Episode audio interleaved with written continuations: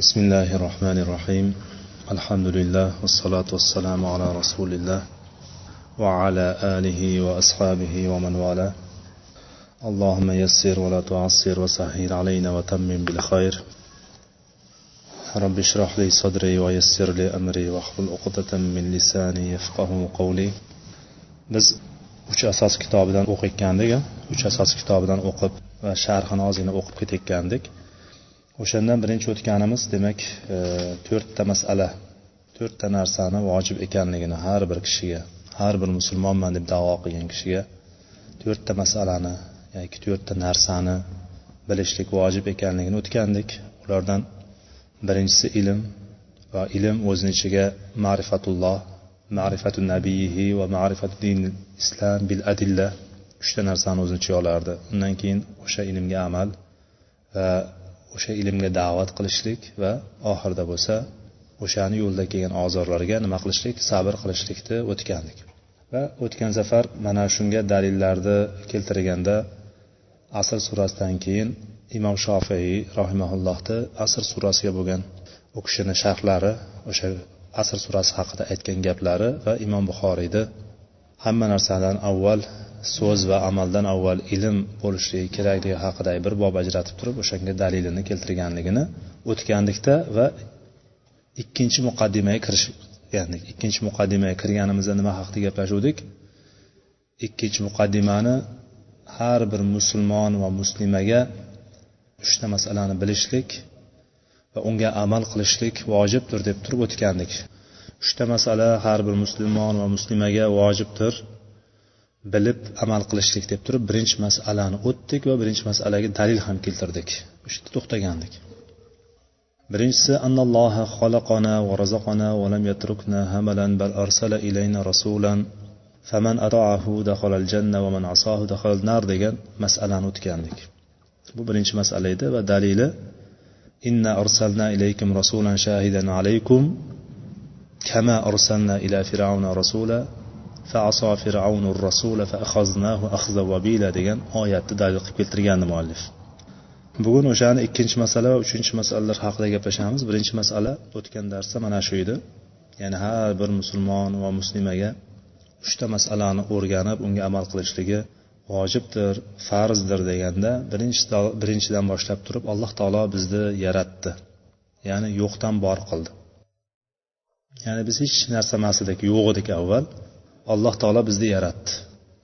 yo'q narsa paydo bo'ldi ya'ni hozir insonlar bir narsa yasaydigan bo'lsa men yaratdim deydi misol lekin yaratishlik haqiqiy suratda emas bir holatdan ikkinchi holatga o'tkazyapti bir holatdan ikkinchi holatga o'tkazishdiki ular yaratishlik deyapti lekin yaratishlikda asli umuman asli yo'q bo'lgan narsadan paydo qilishlikni yaratishlik deydi tushunarlimi o'sha narsani alloh taolo demak bizni yaratdi yo'qdan bor qildi ya'ni va bizga rizq berdi ya'ni bizga bizni ehtiyojimiz bo'lgan ne'matlarni hammasini berib tashladi bizga insonga nima ne'matlar bor nimalarga ehtiyoji bor hamma ne'matlarni bitta bitta berdi bizga insonni o'zimizni vujudimizda oladigan bo'lsak ikki qo'l ikki oyoq a insonni emaklab yuradigan qilib qo'ymadi to'rt oyoqlab yuradigan qilib qo'ymadi alloh taolo bizni boshqa maxluqotlardan afzal qilib turib yurishlikka qulay bo'lgan chopishlikka ham qulay bo'lgan va ish qilishlikka ham qulay bo'lgan holatda bizni ikki oyoqda yuradigan qilib turib ahsana taqvim go'zal bir suratda yaratdi alloh taolo ahsana taqvim eng go'zal qaddi qomatda bizni alloh taolo yaratdi va mana shuni bizga ya'ni qulog'imiz ko'radigan ko'zimiz eshitadigan qilib qo'ymadi ko'z bilan ko'radigan quloq bilan eshitadigan qilib qo'ydi gapirayotgan paytimizda tovushlarimiz chiqishini qaraydigan bo'lsak inson saqovlar biladi bu ne'mat qanaqa ne'mat ekanligini ya'ni o'sha gapira olmaydigan odamlar gapirish ne'mati qanaqa katta ne'mat ekanligini o'shalargina biladi biz bilmaymiz u narsani qadriga ham yetmaymiz chunki chunki aqlimiz tanisak tanigan paytimizda gapirayotgan ekanmiz aqlimiz tanib bilsak gapirib yotibmiz hali ham yoki aqlimiz tanib turibmiz ko'rib turibmiz hali ham nimaga ko'rayotganligimizni biz tafakkur qilib o'ylab ko'rganimiz yo'q eshityapmiz nimaga eshityapmiz ekan deb tafakkur qilmaymiz to'g'rimi bizni hayolimizga ham kelmaydi misol insonni ko'zimiz bir minutda necha marta ochilib yopiladi qovog'imiz ko'zimizni ochib yopadi misol qovoqlar yopiladida ko'zni bu nimaga kerak ko'z namlab turibdi qovoq qotib qolsa nima bo'ladi yopilmay ko'z qurib qoladi ko'z qurib qoladi ya'ni bu narsalarni biz o'ylamagan tarzda shuncha narsalarni alloh taolo ne'matlarni berib tashladi bu hali o'zimizda vujudimizdagi hali tashqaridan olayotgan narsamizda berayotgan narsalarni qo'yib turaylik naraqa rizq bo'lib kelayotgan narsalarni ya'ni bizni ehtiyojimizga bo'lgan kerak bo'lgan ne'matlarni alloh taolo berib qo'ydi endi shuncha narsani qilib qo'ydi yo'qdan bor qildi asli yo'q edik alloh taolo bizni bor qilib yaratdi yaratgan hamma ne'matlarni ehtiyojimiz nima kerak bo'ladi yeydigan narsami ichadigan narsami nafas oladigan narsami rohatlanadigan narsami nima bo'lishidan qat'iy nazar hammasini berib tashlab bizga o'sha shuncha narsani berib tashlashlik bilan bizni o'z holimiz tashlab qo'ydimi yo'q tashlab qo'ymadi balki o'shani taqozosi men sizlarga shuncha narsani berib qo'ydim yo'qdan bor qilib qo'ydim ne'matlantirib tashladim sizlarni shuni evaziga sizlar menga ibodat qilinglar degan bir payg'ambar bilan payg'ambar jo'natdi bizni ogohlantiradigan bir payg'ambarni jo'natdi o'zini yo'liga yo'llab ko'rsatadi ko'rsatib qo'yadigan ya'ni bizni bir olloh tanimaydigan qilib turib g'aflatda qo'yib qo'ymadida ya'ni bizni albatta payg'ambar jo'natdiki o'sha ollohni tanitadigan payg'ambarni jo'natdi har bir qavmga payg'ambar sallallohu alayhi vasallamgacha har bir qavmga payg'ambarlar jo'natilgan biron bir qavm yo'qki payg'ambarsiz qolib ketgan bo'lsa biza qur'onda vasf kelgan qur'onda zikr qilingan yigirma beshta ixtilof bilan yigirma yettita payg'ambar deydigan bo'lsa misol qur'onda keladigan o'sha payg'ambarlardan tashqari hadislar bilan keladiki bir yuz yigirma to'rt ming payg'ambar kelgan deydi misol shundan uch yuzi qanchasidir rasul bo'lgan deb aytiladi ya'ni bu degani shuncha zamon yashalgan bo'lsa hozir odamlar million yil bo'lib ketibdi yashash bo'lgan ekan deb turib bir qoldiqlarni o'rganib turib arxeologlar geologlar bir narsalarni topib turib million yil bo'lib ketibdi deb aytishadi misol bunaqa bo'lib ketibdi bunaqa bo'lib ketibdi deydi lekin biz bilamizki odam alayhissalom yaratilgandan boshlab turib yaratilib yerga tushgandan boshlab turib insoniyat hayoti yerda boshlangan insoniyat hayoti o'shandan boshlangan o'sha paytda odamlarni qancha katta bo'lganligini va payg'ambarimiz davriga kelib kelib kichkinari kishnarib kishnarib kishnarib borib turib oxiri payg'ambarimiz davriga kelgandan keyin to'xtaganligi o'sish ham pasayib ketish ham to'xtaganligini rivoyati keladi hadisda ya'ni ilk odam alayhissalom tushgan paytida oltmish gaz bo'lgan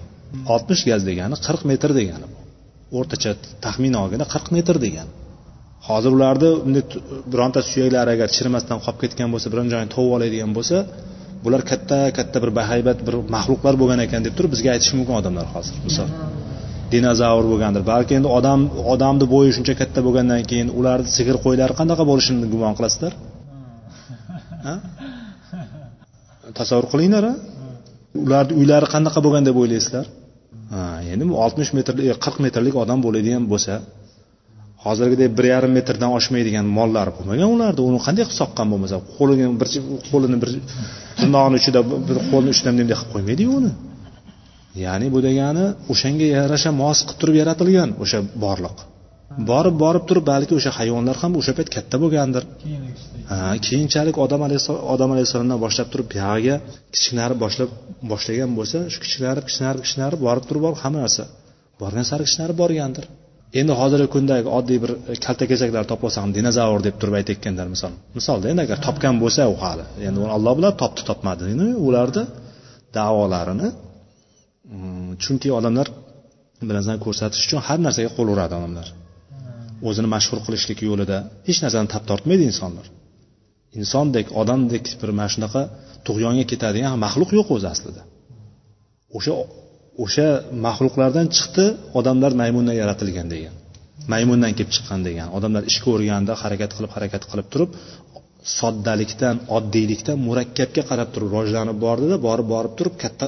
hayvonlar kelib chiqdi odamlar kelib chiqdi deydigan shunaqa darvin ta'limotini mana shu odamzod o'ylab topdi mana shunaqa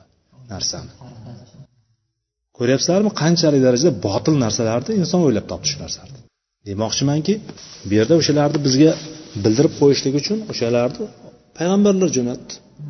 payg'ambarlar jo'natildi payg'ambarlar jo'natilgandan keyin har bir qavmni payg'ambari bo'ldi va oxirgi payg'ambar sallallohu alayhi vasallam kelganlaridan keyin muhammad sallallohu alayhi vasallam kelganlaridan keyin payg'ambar qilib jo'natilganlaridan keyin butun insoniyatga bo'ldi endi shu payg'ambarimiz masalan bir ming to'rt yuz ellik yildan yoki ortiq ilgari oldin kelgan bo'lsalar misol hozir bir ming to'rt yuz o'ttiz beshinchi yil hozir hijriy bir ming to'rt yuz o'ttiz besh payg'ambarimiz sallallohu alayhi vasallam hijriy o'n birinchi yilda vafot etganlar o'n birda olib tashlaydigan bo'lsak bir ming to'rt yuz yigirma to'rt yil bo'libdi hisob hijriy hisobda bir ming to'rt yuz yigirma to'rt yil o'tibdi o'rtadan bu degani o'n besh asr o'tibdi degani o'n besh asr oldin payg'ambar sallallohu alayhi vasallam yuborilgan bo'lsa o'sha kundan boshlab turib endi qachon qiyomat bo'lishini biz bilmaymiz o'sha qiyomatgacha bo'ladigan kungacha keladigan inson bormi jin bormi hammasiga koffatan payg'ambarimiz sallallohu alayhi vasallam payg'ambar qilib jo'natildi hammasiga jami hammasiga payg'ambar qilib jo'natildi hech kim payg'ambar kelmadi deb davo qilolmaydi endi qisqasi o'sha payg'ambarlar keldida payg'ambarlar nima uchun keldi o'sha ollohni yo'liga yo'llashlik ollohni yo'lini ko'rsatishlik uchun keldi bizga bekordan bekorga kelgan yo'q endi matnda kelyaptiki kim payg'ambarga itoat qiladigan bo'lsa o'sha olib kelgan narsaga itoat qiladigan bo'lsa o'shani mukofoti itoat qilganni mukofoti o'laroq jannatga kiradi kim payg'ambarga osiylik qiladigan bo'lsa o'shani jazosi o'laroq jahannamga kiradi do'zaxga kiradi va oyatda bo'lsa biz sizlarga xuddi fir'avnga payg'ambar qilib jo'natganimizdek sizlarni ustlaringda ham guvoh bo'lib turadigan bir payg'ambar jo'natdik ba'z fir'avn o'zini payg'ambarga musoga osiylik qildi itoatsizlik qildi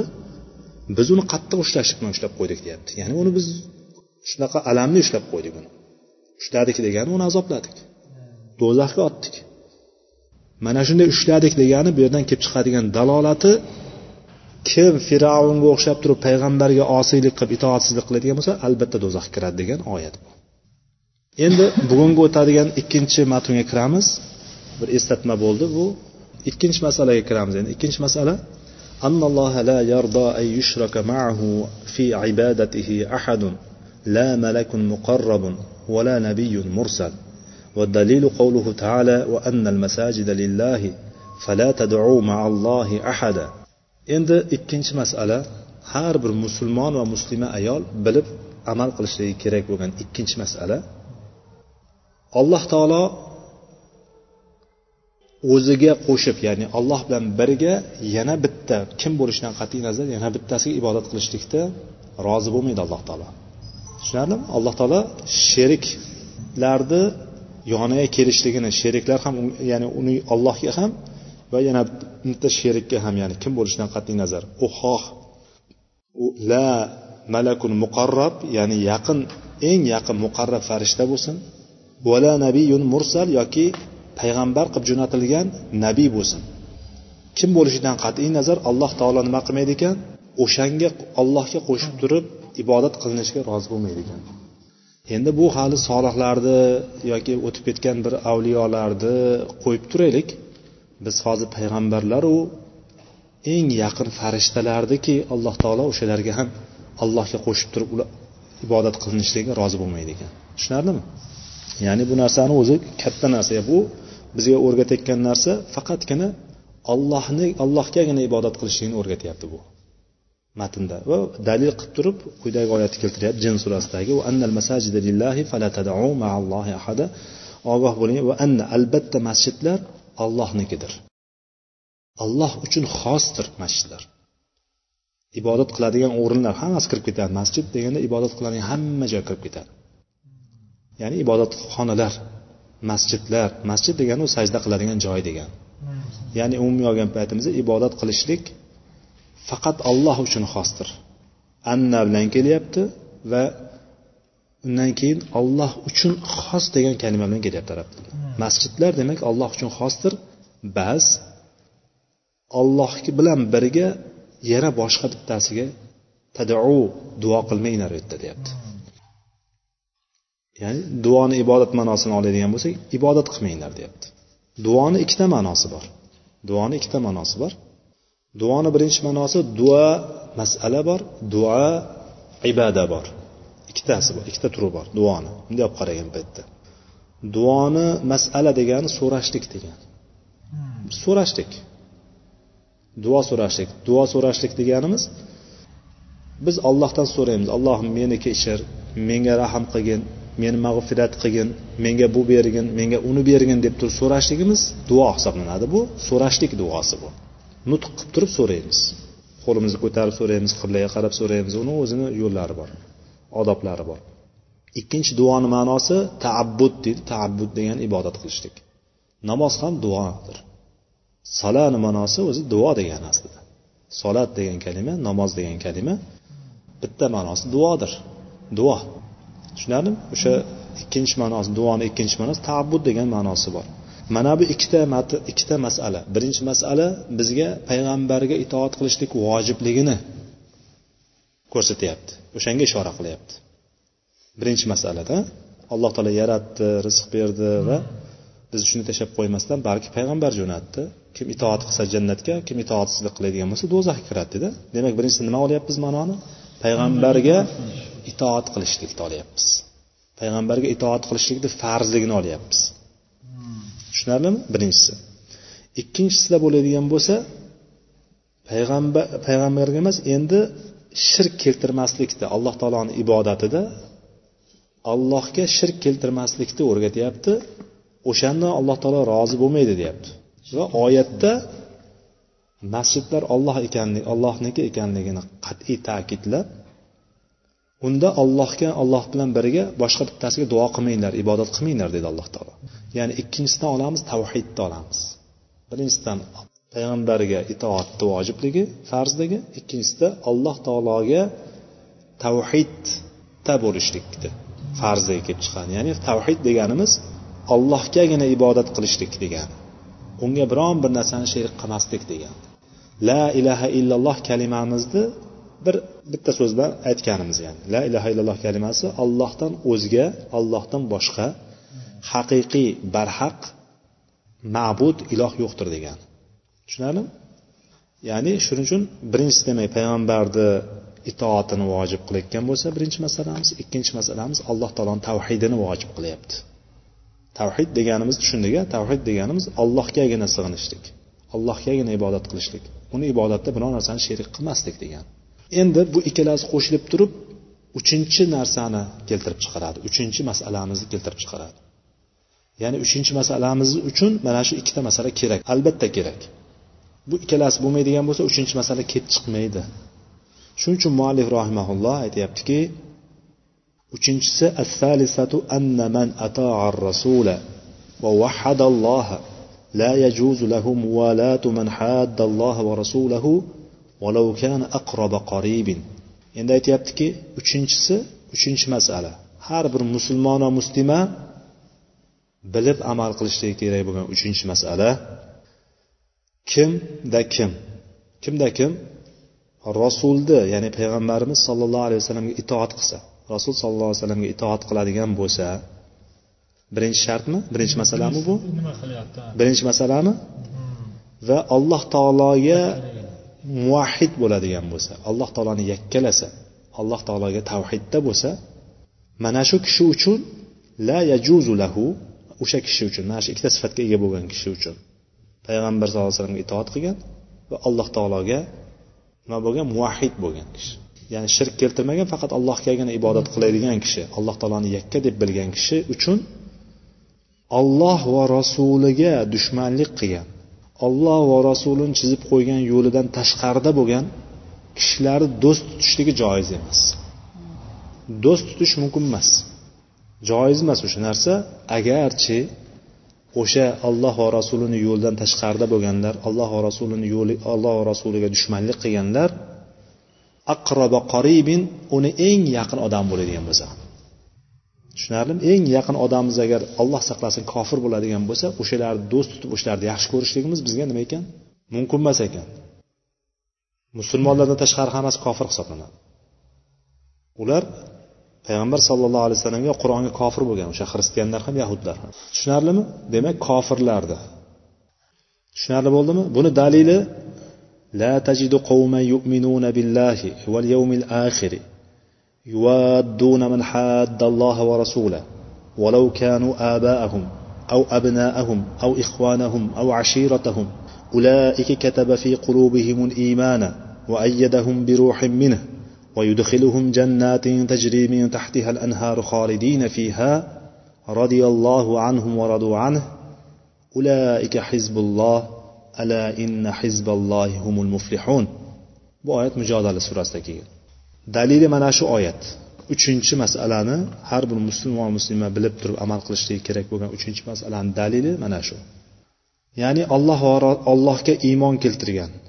ollohga va oxirat kuniga iymon keltirgan kishi qavmlarni deyapti olloh va oxiratga iymon keltirgan ya'ni mo'min bo'lgan qavmlarni mo'min kishilarni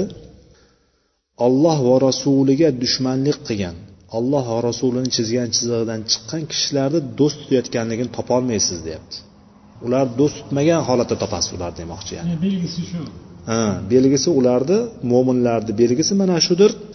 agarchi o'sha olloh va rasulini yo'ldan chiqqan olloh va rasuliga dushmanlik qilgan kishilar ularni otalari bo'lsa ham yoki uni ularni bolalari bo'lsa ham o'g'illari ya'ni o'g'il farzandlari bo'lsa ham yoki ularni aka ukalari bo'lsa ham og'a inilari bo'lsa ham yoki ularni qarindosh urug'lari bo'lsa ham o'shalar bo'ladigan bo'lsa ham nima ekan ularni do'st tutgan holatda topolmaysiz deyapti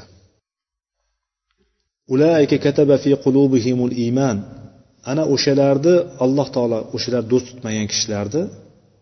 alloh rasuliga dushmanlik qilgan kishilar do'st tutmagan agarki eng yaqin insonlar bo'ladigan bo'lsa ham o'shalar do'st tutmagan kishilarni alloh taolo shunaqa ne'mat beryaptiki ulaika kataba fi qulubihimul iymon ana o'shalarga alloh taolo qalblariga iymonni bitib qo'yyapti ana o'shalar haqiqiy mo'min bo'lyapti o'shalar o'shalarni qalblarini iymonni mustahkam qilib qo'yapti alloh taolo va orqasidan va ayyadahum bi min va o'zini huzuridan bo'lgan bir ruh bilan ularni quvvatlab qo'yyapti berilgan natijalarni qaranglar bitta narsani qilyapti qilayotgan kishi mo'min kishi olloh rasuliga dushmanlik qilgan kishini do'st tutmaslik bilan alloh taolo berayotgan natijalarni mukofotlarni qaranglar birinchisi qalbidagi iymonni mustahkam qilib qo'yadi ikkinchisi o'zini huzuridan bo'lgan bir ruh bilan quvvatlab qo'yadi undan keyingisi buning mukofotidan kattalardan bittasi u yerda abadiy qoladigan ostlaridan anhorlar oqib turadigan jannatlarga kirgizadi tushunarlimi bitta jannatga emas jannat kalimasi jannatlarga degan jannatlar degan jannat degan jannatun degani bitta jannat jannat degan jannatlar jannatlarga kirgizadi jannatlar qanday bog'lar ular ostlaridan suvlar oqib turadi inson xohlaydi so'rlarda o'tirishligini chorpayalarda o'tirishligini kravatlarda o'tirishligini tepasini daraxtlar soya solib tursa ostidan shildirab suv oqib tursa daryolar oqib tursa mevalari yaqin qilib qo'yilgan qo'l cho'zib o'tirmaydi bunday qilsa o'sha mevani oladigan darajada bo'ladi yaqin qilib qo'yilgan mana shunaqa darajadagi ne'matlar berib qo'yilgan narsani uchinchi mukofoti qilib berilyapti olloh va rasulini yaxshi ko'rib turib olloh va rasulini dushman tutgan kishilarni nima qilishlik do'st tutmaslik kelgan kishilarni unda abadiy qoladigan degan joyi ham bor xolidina fiha bu dunyoda har qancha ne'mat bo'lsin har qancha ko'p rohat bo'lsin har qancha katta maishat bo'lsin albatta tugashiga ko'z yetadi inson chunki biladi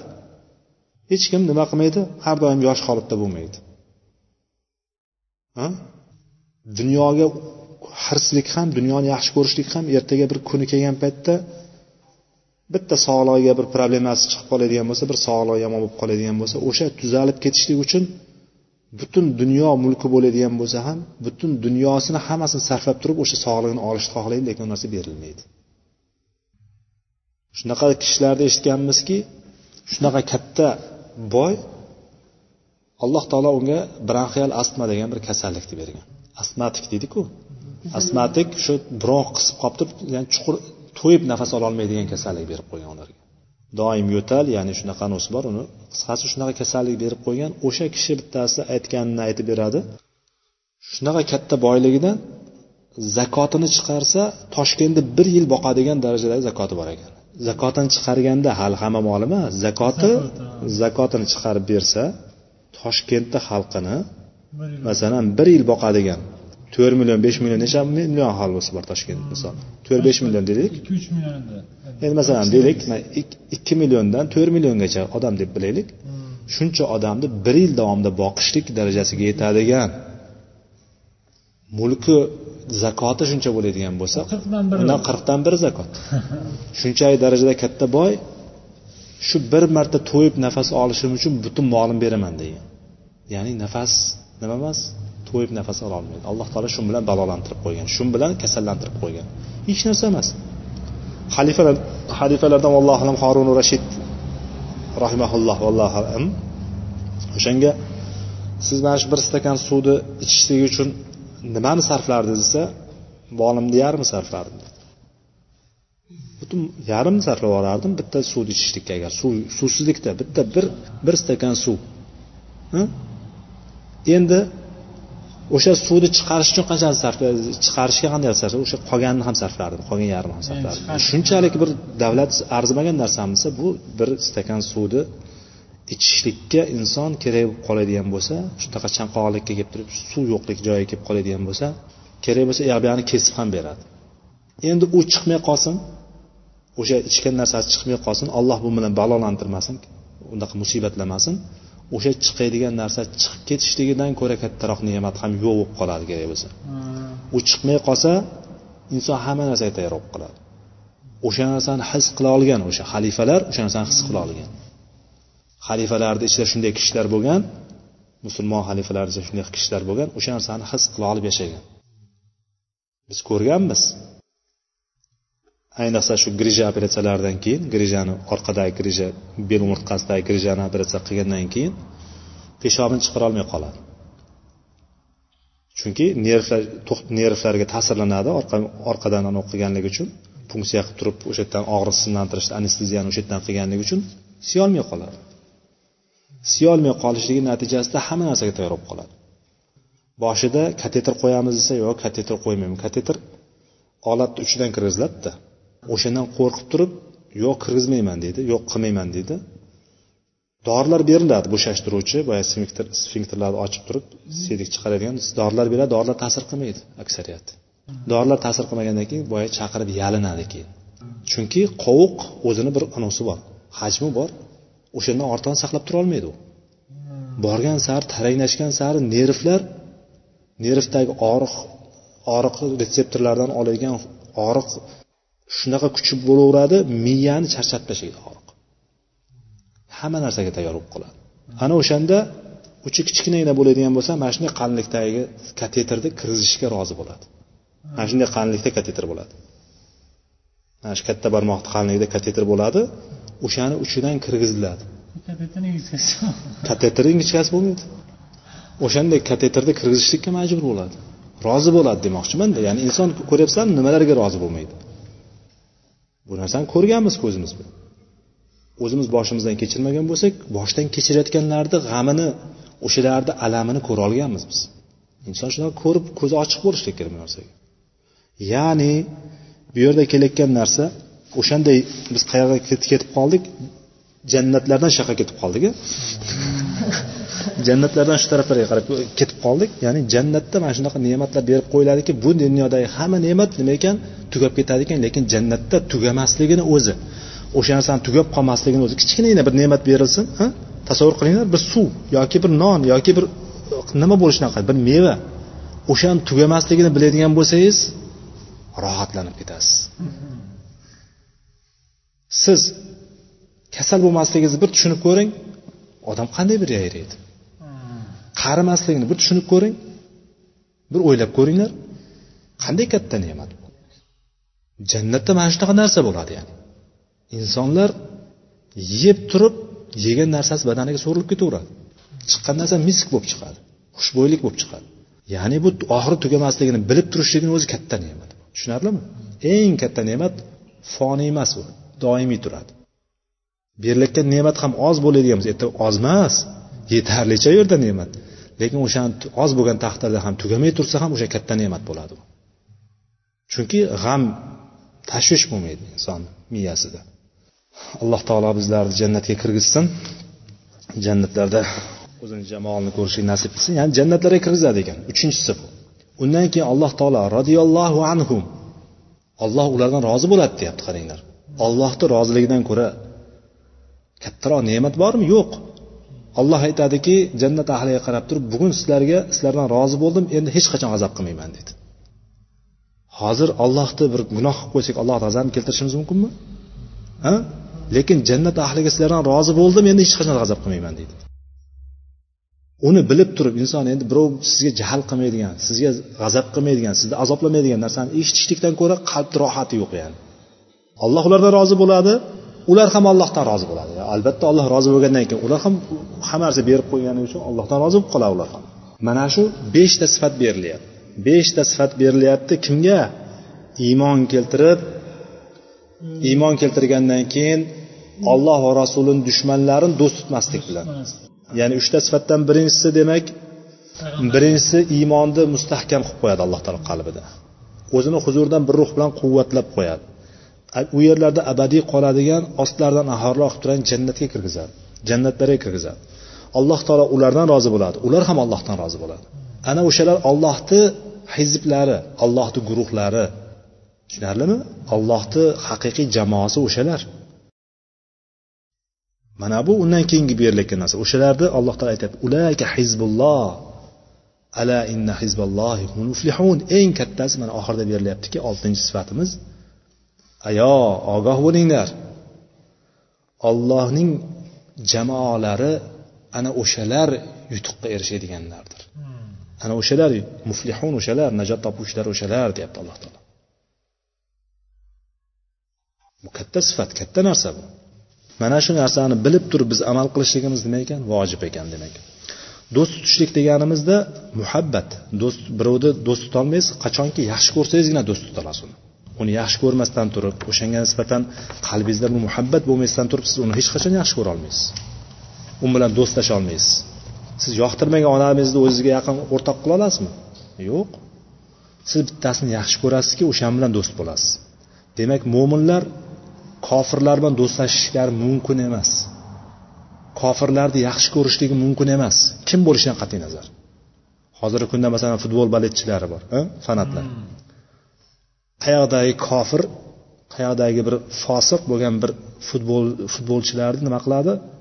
yaxshi ko'rib o'shanga o'zini o'xshatishga harakat qiladi sochini qanday kessa xuddi shunaqa kesib qanaqa futbolka kiysa shunaqa futbolka kiyib qandaqa oyoq kiyim kiysa shunaqa oyoq kiyim kiyib yurishligi bu o'zini kimga o'xshatyapti yaxshi ko'rganda o'shanga taqlid qilyapti yaxshi ko'rmagan odamga taqlid qilmaydi inson yaxshi ko'ryapti ekan o'shanga taqlid qilyapti bu bilan kimga o'xshatyapti o'zini o'sha kofirga yoki o'sha fosiqqa o'xshatyapti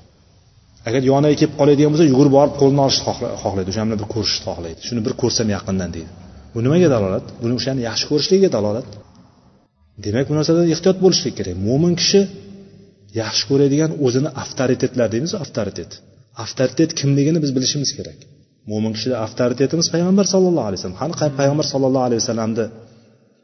nasablarini aytib beringlarchi desa ko'pchilik og'zini ochib qoladi qachondan beri namoz o'qib yurgan olloh taniyman deb yurgan ibodatlarni qilib yurgan bittasidan payg'ambarimizni nasablarini aytib beringchi deydigan bo'lsangiz ikkilanib qoladi payg'ambarimiz ismlarini biladi hatto otalarini ismini ham biladi yo bilmaydigan darajada bo'lib qoladi lekin unaqa fanatlar bo'ladigan bo'lsa qayerdagi basketbolchi bormi bokschi bormi yoki boyagi futbolchi bormi ularni otasi kim qachon tug'ilgan qayerda tug'ilgan qaysi komandada o'ynayapti kilogrammi qancha bo'yi qanchaligacha biladi bu bu degani bu musibatku bu musulmonlarga bu bunaqa holatda bo'ladigan bo'lsak biz kimlargadir yaxshi ko'rib kimlargadir taqlid qilib yurishligimiz bilan yuqoridagi oltita sifat sanab o'tdik hozir oltita sifatni hammasini yo'qqa chiqarib qo'yamiz iymon keltirdik deganimiz bizga foyda bermaydi agarki biz o'sha narsani iymon keltirganimizdan keyin allohni dushmanlari dushman deb qabul qilmaydigan bo'lsak nima qilmaymiz iymonimiz komil bo'lmay turaveradi endi ho'p masala qilamiz masala keltiribdi mana shayx aytyaptiki endi bir e, shu e, ollohni va rasulini dushmanlari bo'lgan ya'ni alloh va rasulni aytganini qilmaydiganlarni yaxshi ko'rgan kishi kofir bo'ladimi degan bir masala keltiryapti hozir biz yaxshi ko'rsak degan yaxshi ko'rib qolsa nima bo'ladi o'shani do'st tutsa nima bo'ladi degan narsani gapirdik endi shuni yaxshi ko'rsa o'shani do'st tutsa kofir bo'ladimi yo'qmi degan savolni qo'yyapti o'rtaga kofir kofir kofir ollohni aytganini qilmagan kishi kofir deylik kofir deb olaylik kofir kishini yaxshi ko'rgan kishi o'sha bilan do'stlashgan kishi kofir bo'ladimi yo'qmi hatto kim bitta qavmni yaxshi ko'radigan bo'lsa u o'shandandir degan hadis bor deymiz misolda endi biz hozir biroz kengaytirmoqchiman bu kishi qisqaroq qilib bergan o'sha savol javob qilib qo'ygan men aytmoqchiman hozir yanada to'g'riroq xulosaga kelishlik uchun kim ularni do'st tutadigan bo'lsa u ulardandir degan oyat bor oyat bor kim ularni o'shalarni yaxshi ko'radigan bo'lsa o'shalarni do'st tutadigan bo'lsa faminhum deb keladi sizlardan kimda kim ular do'st tutadigan bo'lsa o'shalar bilan do'stlashadigan o'shalarni do'stlashadigan bo'lsa demak u o'shalardandir deydi oyatda endi shuni aytyapti kofir bo'ladimi deyapti bu yerda javob deyapti javob ikki xil bo'ladi deyapti agar o'sha kofirni kofirni dini uchun yaxshi ko'radigan bo'lsa qilib yurgan amali uchun yaxshi ko'radigan bo'lsa kofir bo'ladi deyapti qilib yurgan amali din yo'lida qilib yurgan amali ya'ni o'zini dini yo'lida qilib yurgan amali yaxshi ko'rib o'sha sababli yaxshi ko'radigan bo'lsa kofir bo'ladi endi o'shani yaxshi ko'rishligi uni bir go'zal xulqili xulqi uchun yoki zo'r to'p tepishi uchun zo'r to'p o'ynashi uchun bo'ladigan bo'lsa fosiq bo'ladi kamida fosiq bo'lasiz chunki yaxshi ko'rgan kishilar topmaysiz degandan keyin demak iymon keltirgan kishilarni masalan topmaysiz o'shalarni do'stlashganligini degandan keyin topmaysiz degan joydan chiqishlik yo fosiq bo'lib chiqadi yo kofir bo'lib chiqadida yerda tushunarli bo'ldimi demak uchta masalan bilishligimiz mana shu hayotga tadbiq qilishimiz bilan bo'ladi alloh taolo bizni mana shu o'rgangan narsalarimizga amal qilguvchilardan o'shani haqqi rost o'shani haqqi bilan ado qilishlikni alloh taolo nasib qilsin manfaatli ilm berib ilmni ofatlaridan foydasiz ilmdan alloh alloh taolo o'zi panoh bersin subhanakallohumma bihamdik ashhadu an la ilaha illa anta astag'firuka atubu ilayk va axiru davana alhamdulillahi robbil alamin vallohu taala alam